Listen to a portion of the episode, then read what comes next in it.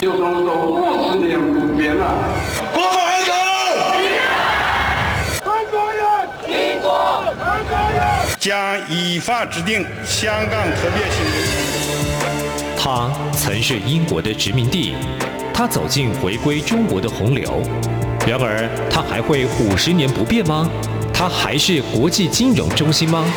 香港的变与不变之间，事实岂能藏乎？中央广播电台这样看香港，舍之岂能藏乎？节目每周三晚间十点，由吴瑟志老师来和大家一起话说香港，关心香港。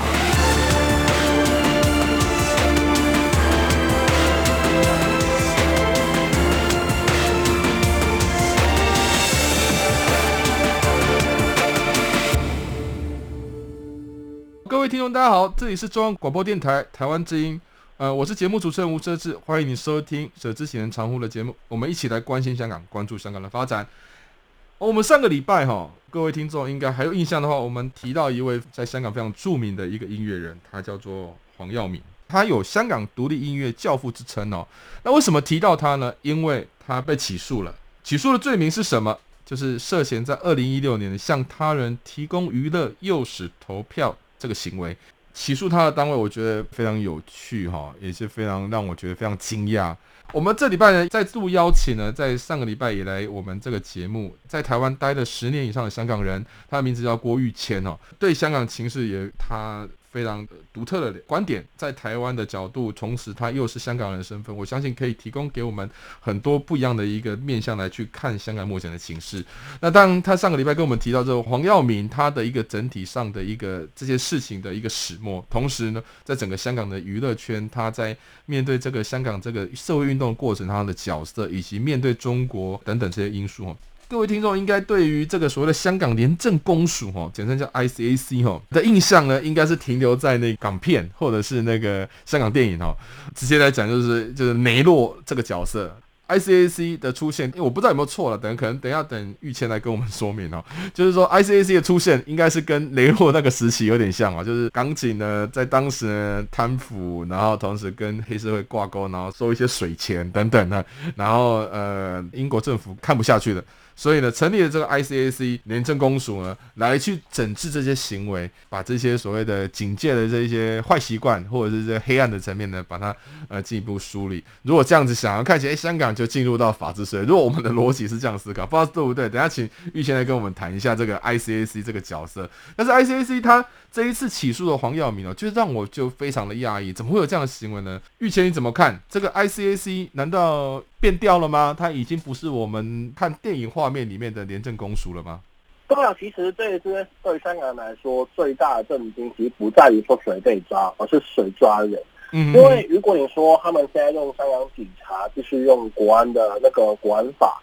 来去专注追杀，其实这个我们已经看看多了，嗯、那就再再抓一个，就再抓一个，不会有那么大的震惊。最特别的是，他拿出了 ICAC 来去抓 ICAC，虽然近几年他们的那个名声都已经大不如前，可是至少在反送中以来，他没有那么明显的站在人民对立面。大家对他的印象还停留在一个哦，他是在抓贪污的一个单位，所以一开始还蛮觉得他。不太会用来这样做，可是这次发现啊，原来他也真的完全只是一个政府部门的，所以这才是这一次最惊讶的地方，就是原来现在连 ICAC 都会拿来当一个呃，算是追杀功能的一个单位了。为什么我们香港人对 ICAC 还是有这样子的看法呢？可能这个都要从 ICAC 是什么时候，因为什么事情成立开始说起。嗯哼哼。看资料的话，它是一九七四年的时候在英治时期的香港成立的一个政府单位。那当然嘛，那个时候我还没出生嘛，所以我也只能看资料。原来在那个时候的香港，其实那个时候，呃，贪污非常非常的严重，已经到了一个就是，呃，你可能火灾叫消防员过来，他也要先包个红包给他。嗯，然后比如说你可能去坐救护车去医院，也要先给救护人员就是包一个红包，这样子会比较快，嗯，之类的。那时候的警察就是最严重的一个政府单位。我想那个六零年代的那个时候的香港的警察，可能跟现在差不多，也许有可能比现在更糟糕，我不太确定。嗯嗯。可是至少在贪污的问题上，可能比现在的香港警察糟糕很多。因为你想，当警察都这么爱贪污的时候，那他们当然都已经本身都会成为治安的一个问题核心嘛。嗯嗯。那所以那个时候的港英政府呢，才会想要去成立一个新的叫 ICAC 的的单位，来专门去打击这个贪污的问题。嗯，那那个时候其实引爆点也是因为有一个香港警察，就是因为他贪污太严重了，嗯，所以才呃会引爆这件事情。那那个时候其实香港警察内部在一九五二年本身内部就成立一个反贪污的部门。可是当然，警察自己查自己嘛，当然都不会有什么成效，反而都被当时的香港人人只会觉得越来越生气，就是你你说你有查，可是你都只抓一些小问题，没有抓到大的问题。一直到六七刀动之后，港英政府才发现整个问题的严重性，所以才重新成立了这个新的防止贿赂条例，然后还要成立一个 ICAC 这样子出来。那时候其实第一个要抓的一个就是一个香港的警察叫格博总警司，嗯，那他那个时候原来被发现他的财产呢有四百三十多万港币，其实当年来说呢是一个非常非常庞大的金额，而且这个金额最夸张的事情是是他当二十一年警察以来的收入的六倍，总收入的六倍，嗯，对，那所以很明显嘛，是你就算这二十一年的所有薪水都没有花，都不可能有这么多钱嘛，嗯，所以那时候要他去交代这些钱哪里来的。那这个警察居然用自己的职权，就提前先逃跑，他跑逃到新加坡去。那所以这个民怨爆发了，才终于让港府就去成立这个团体。事实上，这个团体成立之后，也的确跟警察之间有很多过的冲突。过了这么多年，结历史出来，结果就是他最后还是让香港整个贪污的问题解决的非常好。过去的时候，他在香港来说是一个蛮超然的团体。你要说他权力过大也是一个问题，可是过去他没有因为现在权力过大而出现一些太严重的问题，嗯、那所以现在只能说又一个我们香港曾经觉得骄傲的事情又不见了。对，确实哈、哦，一般来讲哈，在一个比较成熟的法治的社会里面，任何一个国家都会面对政府权力过大的问题，所以才有宪政主义，就是透过宪政主义的概念去设定说。政府它可能权力可以在哪边作为一条红线，在这红线以上是政府不可以去跨越的。也就是说，虽然法律上没有明文规定，但是就是因为法律上没有明文规定，也表示政府没有这些权利。香港在过去可以堪称是一个成熟的法治社会，它的一个最大的一个关键点是在于说，在认知政府权力上，它会形成一个具有宪政主义的精神。但是呢，从这个层面来看，当你一个成熟的法治社会是可以从这个角度上来看，但是呢，如果你反过来从所谓的威权主义的角度来看的话，它也必然变成是一个双面刃。也就是说，当你政府没有权利上明文规定的时候，那政府就拥有了更多的权利。也就因为你没有限制我嘛，你没有明文限制我嘛，所以当你没有明文限制我的时候，那我就有这些权利了。这反过来也会变成是一个独裁政体会是使用的一把最有力的利剑。那因此我们看到，其实 ICAC 在一个法治完整的一个国度里，或者是在一个法治的社会里面的话，它会发展出一个符合社会期待的一个角色。但是呢，如果假设他进入到的一个所谓的威权体制的国家，他可能就会出现我们现在看到的现在这个状况。玉倩，我问你，ICAC 过去它对香港人来讲是个，我觉得是一个非常重要的一个指标的角色啦。从台湾的角度再看 ICAC，台湾也成立这样子一个廉政公署类似这样的一个机构，也是因为参考了 ICAC 香港 ICAC 这个功能哈。所以表示，其实从台湾的角度来看，香港作为一个进步的城市，或者是说一个呃全球金融中心的这样的角色，其实 ICAC 也扮演非常重要的一个呃功能或者是形象啊。但是呢，在港版官法通过之后，尤其这一次黄耀明这件事件之后，其实 ICAC 让大家觉醒，原来就如同我刚才提到的，它不再是一个很公正的角色。那未来难道 ICAC 之后从此之后就变成是一个中共的打手了吗？玉谦，你怎么看？其实我觉得现在重新去想想它的定位，还有它的成立的因素，它的堕落，我用堕落来形容好像蛮正确的。更多它的多其实是可预期的。刚刚说过嘛，我们重新看回它当时成立的背景，在它成立的那个年代，整个香港都是贪污盛行。整个香港政府的所有各个单位，从消防到救护到任何任何公职、任何公部门，你都需要包红包去去贪污。那所以在那个年代，香港港英政府想要去清除这一波风气，他当然也要开一个全新的部门，而且这个部门只听命于首长一个人而已。他们只上港督或者是现在香港这些只上特首负责，因为他们是完全独立的权在，他们才可以去查其他的政府部门嘛。所以当它的结构是这样子，它只向特首负责，然后它又拥有这么大的权力，它还是香港五个仅有会配唱的部门，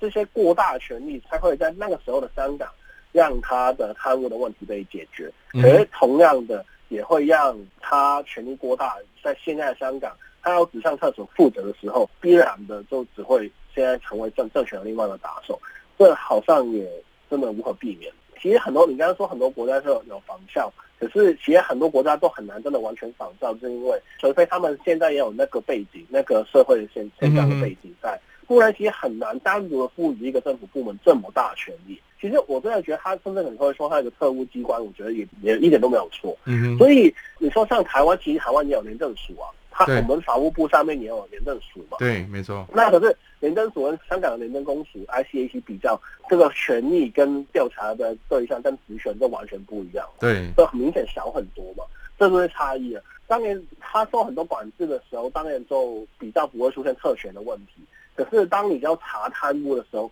这个单位居然没有很高的的权力、很高的地位的时候，他们去查的力度也可能就查不够大。当然，就是两个优点跟缺点不可能同时都有了。是，这我认同哈，因为确实，ICAC 在香港成立的那个时代的背景跟他的任务是不一样的，所以他赋予他很大的权限，甚至说他的位阶是高的。那当然，台湾这个角色这个功能是不太一样。不过，刚才我们也提到啊，其实我跟玉谦的角度其实很像，就是说，因为他有具备这个权利，当他这个时代的转变。跟他的一个所谓的呃，可能也来自于政治上的需求，他就会变得不一样，变成是一个巨兽或者是巨灵。也就是说，政府透过这个功能，他也可以做很多的事情哦。慢慢的，他的一个角色的扮演，当然可能他也继续查贪呐、可是他查贪，他听命于一个老大，但这个老大呢，他要不要查，也让他。不再是一个独立的机构，也就是说，老大说了什么，他就必须做什么。原本我们期待它是一个独立机构，但是它可能也不再是那么的一个独立的一个价值，或者是可以扮演监督的一个角色哈。好，我们先休息一段时间，再回到节目里面来。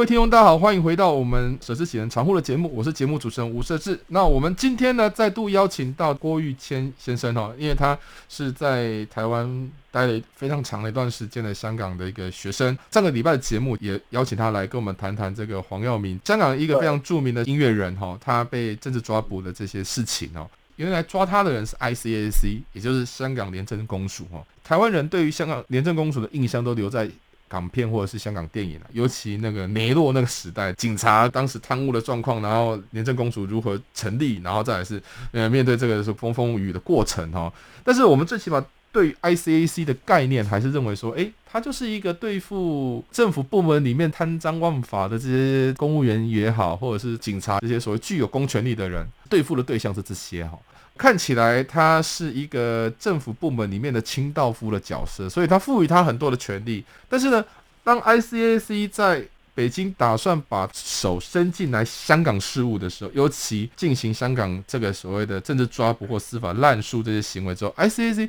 看起来它要变成是一个北京的工具了。也就是说，港府呢，或者是特首，他透过他那个直接的命令呢，要求这 ICAC 来进行这些政治的起诉跟政治的滥诉。他的对象应该是要在政府部里面当清道夫啊，可是怎么他开始面对的是政府之外的人哈、哦？玉谦你怎么看这些行为是对的吗？或者是说这个 ICAC 本来就该有的角色吗？当然是不对的、啊。可是 ICAC 的堕落其实也不是第一天了，嗯、因为去年十二月的时候就已经有抓过一次作为政治追杀的个案。那那时候他就已经抓了一位香港七二一事件的收公给的林卓廷林议员，就说他在网络上披露七二一事件受查人资料，然后就这样子抓他。最讽刺的事情是林议员他以前还是前 ICAC 的调查主任，所以他完全了解 ICAC 的一些内部的规则。所以那时候他被抓的时候，他还开直播，直接就对抓他的。呃廉政公署的人员说，我们都是那边出来的，我们都知道条例，现在这样子抓我，完全是个政治理由。那很明显就是一个廉政公署的堕落，也是香港的沦落这样。所以当时为什么我说这一次呃黄耀明的事件会更为严重，是因为之前那个还是只是说他披露个人资料是这样，可是这一次是真的廉政公署用贪污、用贿选这种的，真的完全是他他说成立原意的那种法律条文出来抓人。我觉得这个堕落是更进一步的堕落了。嗯嗯嗯。为什么我刚刚说去年这件事情是很明显的差异？是因为那个时候其实有很多香港警察在查人家身份证的时候，故意把人家身份证拿在记者直播镜头上面，所以那些你又不抓，所以很明显就是就是区别待遇嘛，就是就是选择性执法嘛。是。那所以可能就跟我上半段讲的一样，一个特权团体他只听命于特首的时候，当特首的态度完全不一样的时候，它无可避免也会成为政府打压政治的一个其中一个工具了。我这样看哦，因为 ICAC 在制度上的设计哈，在一九七四年成立的时候，它就是给予一个比较属于独立权力的概念哈，所以它才有办法发挥当时这么严重的呃贪污行为的一个效果出来。进入到一九九七年香港回归给中国，英治时期的一些制度基本上还是有保留下来。那保留下来之后，这个 ICAC 个人认为哈。当时确实在香港内部有一部分人认为说，其实 ICAC 的留下来，从历史的角度来看，它当然是一个香港的精神的象征啊。那第二个层面，它也许可以扮演一个呃另类的所谓的监督政府内部的相关的一些角色，因为它确实在当时也扮演这样的功能嘛，哈。但是我觉得港府或香港特首的人选没办法由香港人来决定的时候。也或者是说，他没办法透过选举的民主的方式来产生的时候，那么拥有可以操控他的人就是有特首嘛。那当你特首是由北京来做选择的时候，那 ICAC 它势必就是会变成是一个工具或者是一个手段。你如何要求它变成是一个独立机构呢？不可能的。同样的，我们期待香港的司法呢可以独立，它过去当中它也有这样的非常重要的一个精神。但是呢，别忘了，当你香港成为中共的一个特区，纵然有基本法的相关的规范，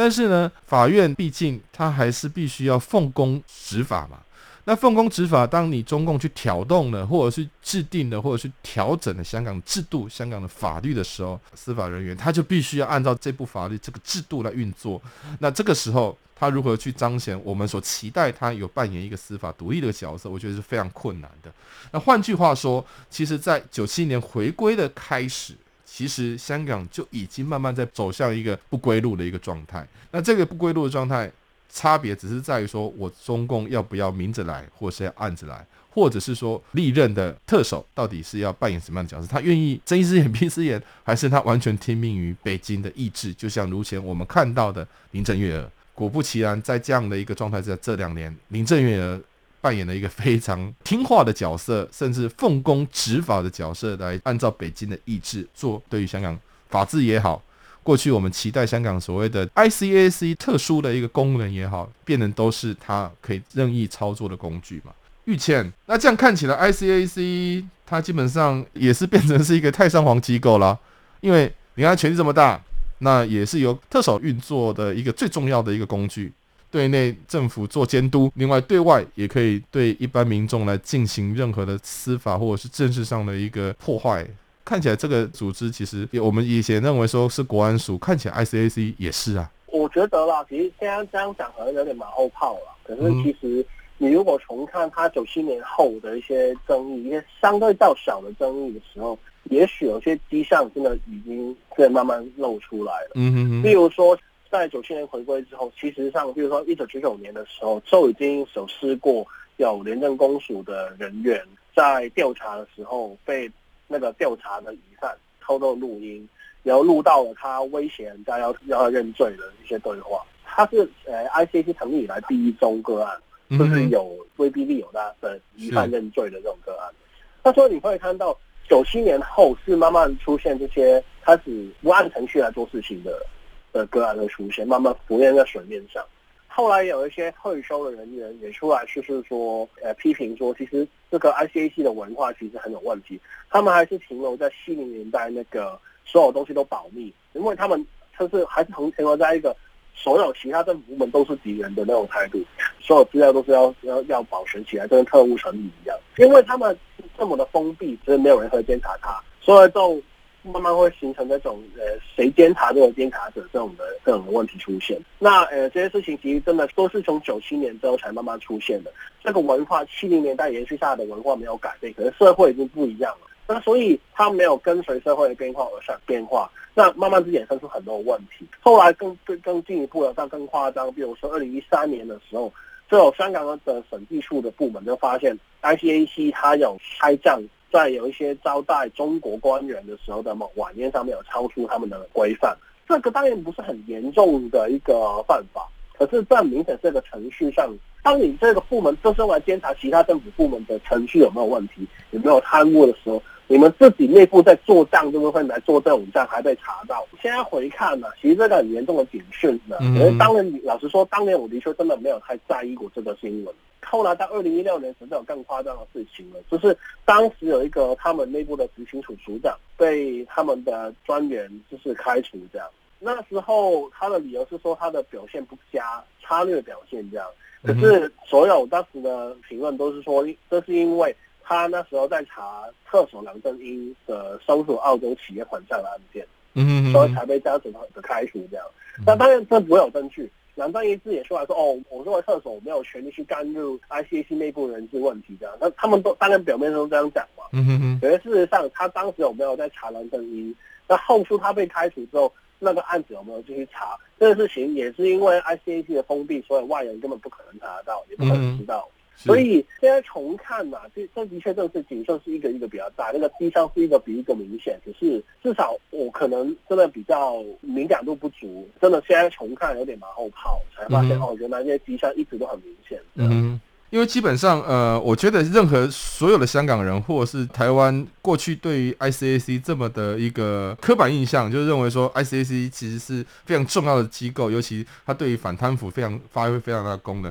都不会去想象说 ICAC 它会沦落变成今天这样的一个窘境。那换句话说，一般我们从呃过去对 ICAC 的角色来看的话，总是还是会投以给他一个期待。这个期待可能不见得他要发挥像过去当时香港在六零年代、七年代那时候的政治贪腐这么大的一个这个掀起大浪的一个动作，但最起码还是会认为说，诶，他也许会扮演一个比较中道的角色。尤其感玉谦，其实一在节目的时候一开始就告诉我们这样子的一个说法。老实说，这个是所有人都会。看待这样子 ICAC 的一个想象了，所以呢，当 ICAC 它逐步的，不管说对一些条例，或是对一些程序上，它开始呃是刻意的，或者是呃不经意的做了一些呃手脚，或者是说呃不再去遵守这些规范，或者是有些违法的行为哈，这样慢慢的，当我们没有去意识到的时候，它接下来就是这么大的一个动作，来告诉你说，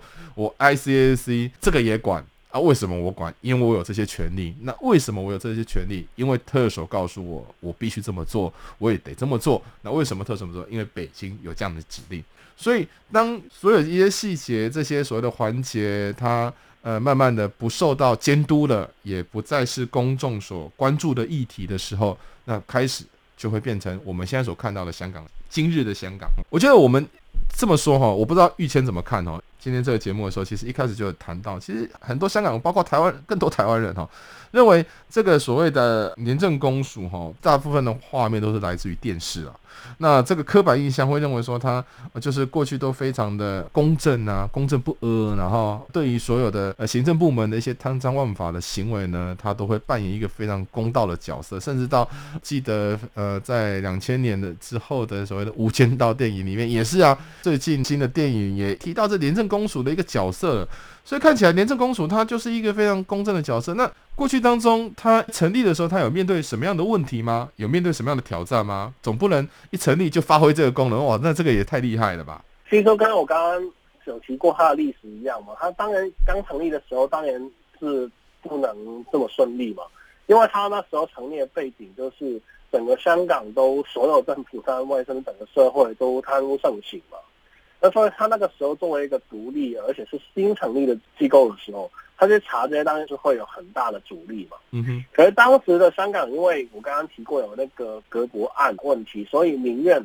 成为他们很大的动力。嗯哼。那当时的民怨都很支持他们，就要求他们至少要把那个逃跑的抓回来。所以在这么大的民意的推动，再加上他们拥有这么高的权力之下，所以他们成立了前十个月。就已经收到超过五千九百多宗的的投诉，嗯，那然后就已经就当然就开始查嘛，那所以就有很多的警察，特别针对警察部分就已经被查，那当然就导致了很多要么提早退休，要么就逃跑，当时一大部分都是甚至移民到台湾，就因为台湾当时跟香港没有引渡协议，刚刚一开始你提到过的梅洛都其中有这样的个个案，他就逃到台湾去。了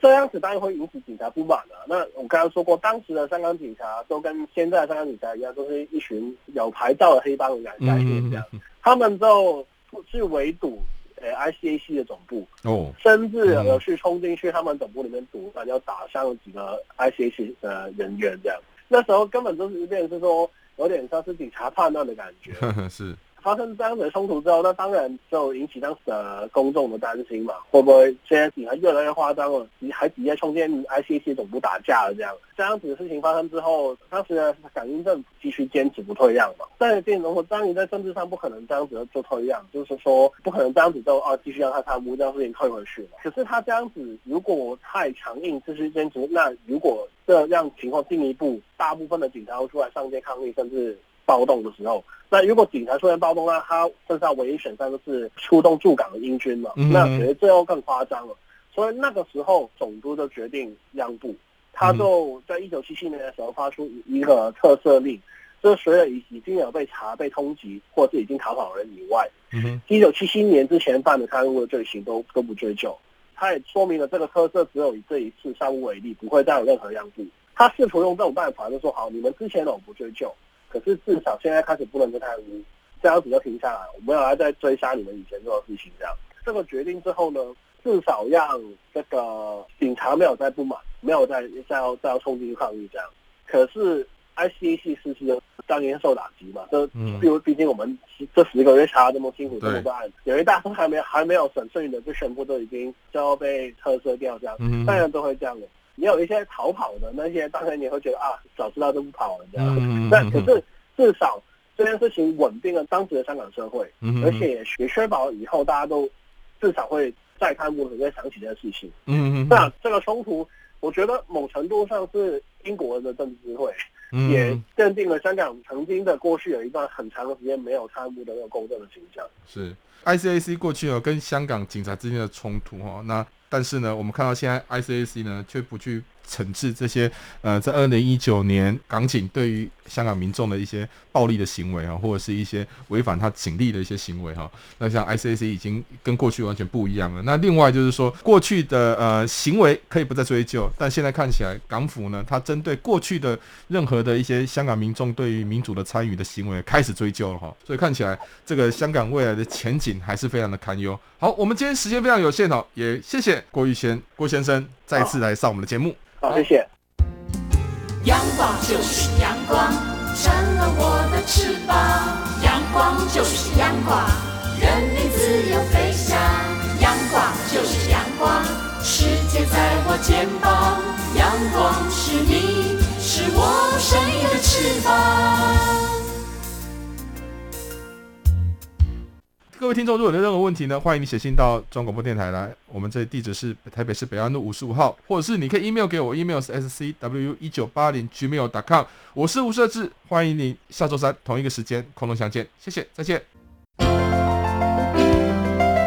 有人形容二零二零年是台湾的 Parkes 元年，使用手机可随时随地收听的形式，滋养了听觉，丰富了视野。而你也加入了 Parkes 的行列了吗？